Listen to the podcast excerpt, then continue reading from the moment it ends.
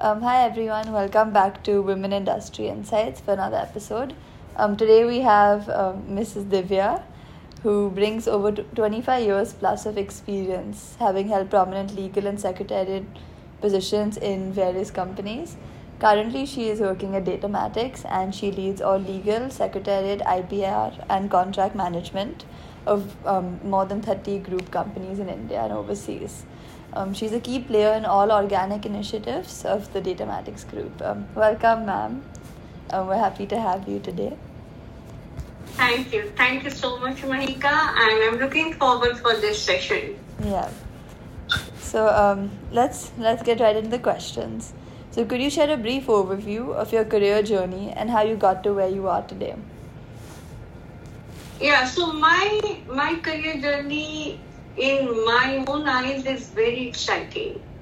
And the reason I consider it exciting is the kind of uh, journey I had from a tier 2 city called Indore to Bombay and the challenges that I had faced uh, to reach here. These challenges are primarily because I'm from a Marwari background, from a mid class, middle class where the way the girls are brought up is just to you know get married and to take care of home in the family. And uh, then i was not keen into studying and i was not uh, ambitious on the studies i was more i was more focused on how to make the house look beautiful how to learn the various crafts which all my cousins used to learn like stitching embroidery and who is doing a better cooking or who is doing a better you know craft?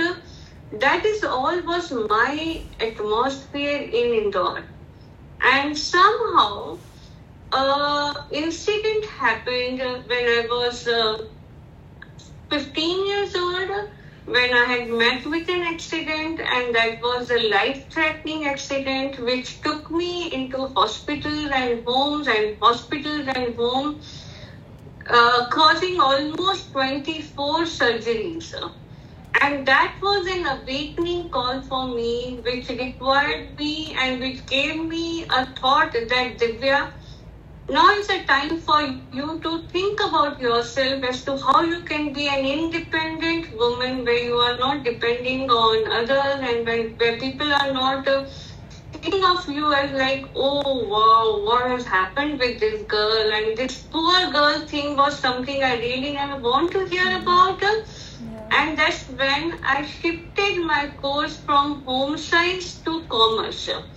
Because till now, my aim was to become a good wife and that got completely deviated and I wanted to become a good career woman and I shifted my base to commerce. And that's when I studied amidst all the surgeries. And I did my BCom, that is my first graduation. I did my law in marriage in Indore University.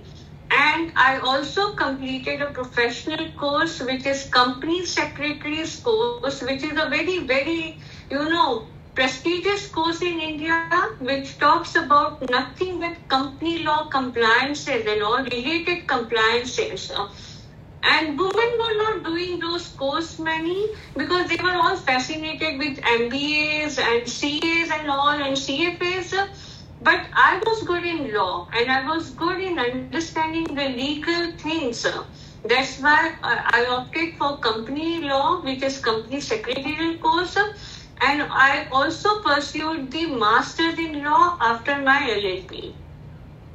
Now, this is where the significant shift in my career took place, Mahika. I was the first woman company secretary in the entire Indore division. Wow. Till that, no one has taken up and cleared all the groups. The second shift came when I secured two gold medals in Masters in Law and created history in Indore University because nobody could have scored. And I'm not bluff. I'm not like egoistic no, or something no. like. Uh, but that's how, at a young age, when I was like 21 or so, yeah. that motivated me. And when I got two gold medals by the Vice Chancellor of Indore University, one for scoring the highest marks in the history of Indore University in LLM, and the second was uh, being the topper. That gave me a lot of uh, motivation, enthusiasm that yes, I can also do. And uh, then I joined a listed company in, in, in Indore for a practical training. When that training happened, the first shock that came to me is uh, a rejection by a listed entity where I applied for the position of assistant company secretaries. And the rejection was basically because they said that you are going to lead the boardroom discussions. And we are not happy with the way you are looking. Now, this kind of disparity, and it, I know the name of the company, I know the person who interviewed me, and I will not take the name of the company, I will not take the name of the person, but I was shocked that Yeah. a person who has scored a good marks, who has got good standing in academics, was rejected because she is going to lead the boardroom discussion and they are not comfortable that uh, she should be leading because she's not good in appearance or the face is scarred or something like that. Hmm. And because of the young age, this rejection was hard on me. Of course. And it took me a while to get over it. But then I have the blessing of a good family. My parents were very supportive. My brother is my role model in my life, and I really worship him like anything because I'm very close to him. And they all encouraged. Then I worked in various industries in Indore. I got the confidence, and in 2004 I moved to Bombay. To all the people who are listening to this uh, podcast, this movement uh, from a girl from a tier two city was a big move because I'm living the luxury of home on my own. I had I'm a single parent at that time. I had a small child to take care of, and I had to put my child in a hostel. And I left to join a listed entity called Datamatics in April 2004 knowing that this is a bold step for a girl from Indore, knowing that it will involve a lot of hardship, I took that call. And God is great. It's been 20 years in the company, lot of exposure, lot of learning, lot of respect, lot of recognition in terms of what we do as the senior management uh, people. It's been the most exciting working phase for me. And uh, that's the brief on the car- career journey. Yeah, it it really sounds like you've gone through a lot and you've really like got you've built yourself up like from from the bottom all the way to where you are now and I think that's actually very inspiring for me to hear. Like I did not know, you know, all all of these hardships that you've encountered over the years and I guess coming from like such a different background and like being ingrained with the mindset that women are only supposed to work and take care of the husband to you know becoming the topper at a school for the first time in history is really empowering and it, it's really nice to hear that Thank you, Marika. um, so the next question would be um, how do you um, navigate like work life balance or integrate personal priorities while pursuing this career So now that I'm having certain liberties in terms of, you know, allocating my time, and uh, there has been a phase where there was a lot of hard work.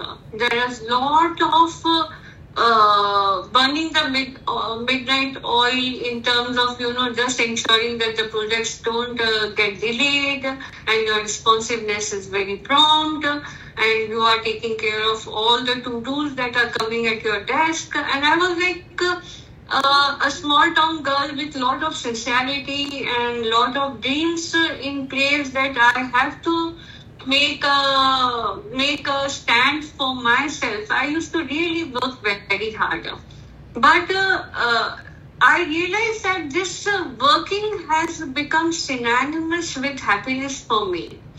And, uh, and in this uh, journey of working and happiness, I found that uh, the personal life uh, is nothing but inner happiness for yourself. Whatever makes you happy. For example, if working is making me happy, for me that's a personal life. For me, Definitely. my company has become like a home for me. For me, um, if I am like uh, not going to the company and because there was a COVID situation and we were not supposed to, you know, enter the company regularly. But I was the one who would put the mask and come daily because I feel like I'm not coming to home daily. So when you talk about the personal life balance, it is all in the mind, and everybody has got a different differentiators for the personal life balance. It doesn't mean that we are going to work only for eight hours and then just come home and chill. It is whatever gives you a freedom to spend your time in a disciplined manner which gives you happiness as a personal life balance. So for example, now that I'm I'm a very enthusiastic exercise oriented and marathon lover and I really want to keep my muscle and bone in good shape in through the exercise two or three hours, two and a half hours or two hours every day. Wow. Every day. I love to spend either in RA running and jogging or swimming or in the gym. And that's my that's my me time. That's my personal time. And that balances the entire day. Yeah. So for me, it's all a different perspective of yourself. So for example, if uh, you are fond of say running, and if you get a time to run every day, one hour or two hours, that's a balance which will come into your work. So Yeah. everybody has to find your own own way of bringing the happiness and balance into the personal and work life. So I brought it through my jogging, through my marathon, through my swimming and gymming. Yeah. And you, And I love it. you also love I your really work love it. and the and the sports, which is just a perfect like balance. And I think the quote goes like, "If you love what you do, you never have to work a day in your life." So you really Yeah, so one more thing that I would want to add, Monica, here, that uh, in all this, uh, in this entire span of 20 years in Mumbai, one thing that I have learned is if I'm not happy from within, I'm never going to make my near ones happy. So, for example, if I'm not happy, will I make my son happy? The answer is no. So I used to not, I used to never feel that I have to just take care of my son and make him happy. I would think in a different way. I would think that I want to be happy first, and then only I can make my son happy. yeah. So it's always vice versa. So if I'm not happy, I will not be able to make my son and my mom happy. So I have to first be happy, and then I make my son and mom happy. yeah. So, so till now, I always take care of my happiness quotient as well. That brings a lot of balance in terms of whatever. If my jogging makes me happy, I'll make it a point that I'm jogging. And uh, automatically, the happiness spreads to my son and to my mom and to all my family members. Definitely. That's an interesting approach. Generally, a lot of people are like immediately about like sacrifice, but this is also like you're you're you're filling up your son's happiness quotient while taking care of yourself, which is so important in your own life, and it makes sure you don't burn out too as a parent and as someone who's pursuing this career. Exactly, Yeah. exactly.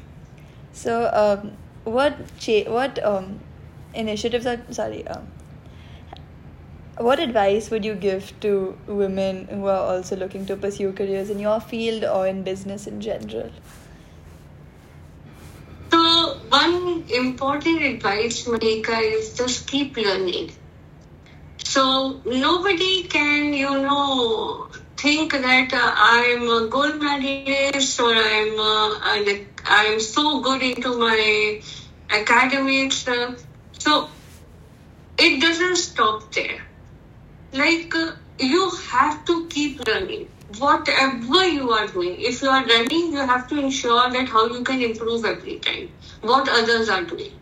If I'm doing my company law compliances, I have to keep myself aware of all the latest changes that are happening and where is it that I can improve. So keep learning, unlearn the old things and learn the new things is one of the fundamental mantra for any successful uh, entrepreneur or a businesswoman or a businessman to always be aware of. Mm-hmm. The second thing which I always feel is very important for success is good health. So if I'm not having a good health, if I'm always complaining about, oh, my head is aching, oh, my body is aching, oh, I'm feeling low, and I'm feeling like uh, I don't want to do, and I'm always engaging myself into mobiles and TVs and all, I'm losing focus. I'm losing focus on the direction where I am supposed to go. So, learning and continuing learning is one of an important thing. Keeping good health because if you are on bed, will you be able to achieve the to dos that you have set for the day? The answer is no. And if you are on bed for say 15 days or 20 days, won't you be losing those 15 days and 20 days for your to dos that you are supposed to do? The answer is yes. Yeah. So, health and learning. And the last thing that I always feel is very important is stay, stay truthful to yourself. Whatever vision or mission that you have laid down for yourself, don't dodge it. Please always everyone should try to achieve the vision that they have or the dreams that they have and they should make all the humble efforts to achieve it yeah, yeah. everything else will follow yeah i think working hard and like prioritizing yourself at the same time just you can't go wrong with doing both yes. of them yeah very true very true but um, all the advice you gave like even though i'm younger like i've experienced these at like lower levels. Even with my sport like keeping my like i'm a um, high jumper so keeping my vision like in mind or like every day making sure that i complete the workouts and i eat well and i sleep well is so important to my success. And all of these efforts kind of compile over time. They compound over the years and everything right one more thing I would want to add at the end, Mahika, which I always tell to all my near ones and all my colleagues and peers also. Let mistake happen. Yeah. Let mistakes multiply. Let failure happen and let failures multiply. Mm-hmm. Nothing is a biggest teacher than the mistakes and the failures in life. So uh, you should never feel low or sad beyond a period of say few minutes or few days. If you have failed after making a humble effort, if you have made a mistake, because mistake is a learning and failure is a stepping stone to success. True, true. Failure, the experience teaches you so much more. Yes, it does. It the does. success. And when you It look does. back on your time, on the when you look back, you see the obstacles you've overcome, and it gives you like that confidence now to keep going. There was a time when I was not confident at all, Mahika. Yeah. So the journey has taught me through a lot of you know failures. I failed in exams, and I would wonder, I'm a good scholar. How can I fail? But Yeah. every time is an improvement. So let failure come and enjoy the failure also, so that you learn from that. Yeah, yeah, true. Um, this was actually this is I think one of my favorite episodes that I've done. Everything you said was just so insightful and it resonated with me so much. Yeah, I really appreciate it. Thanks you. a lot, Mahika. Thank you so much. But anytime if you feel like any other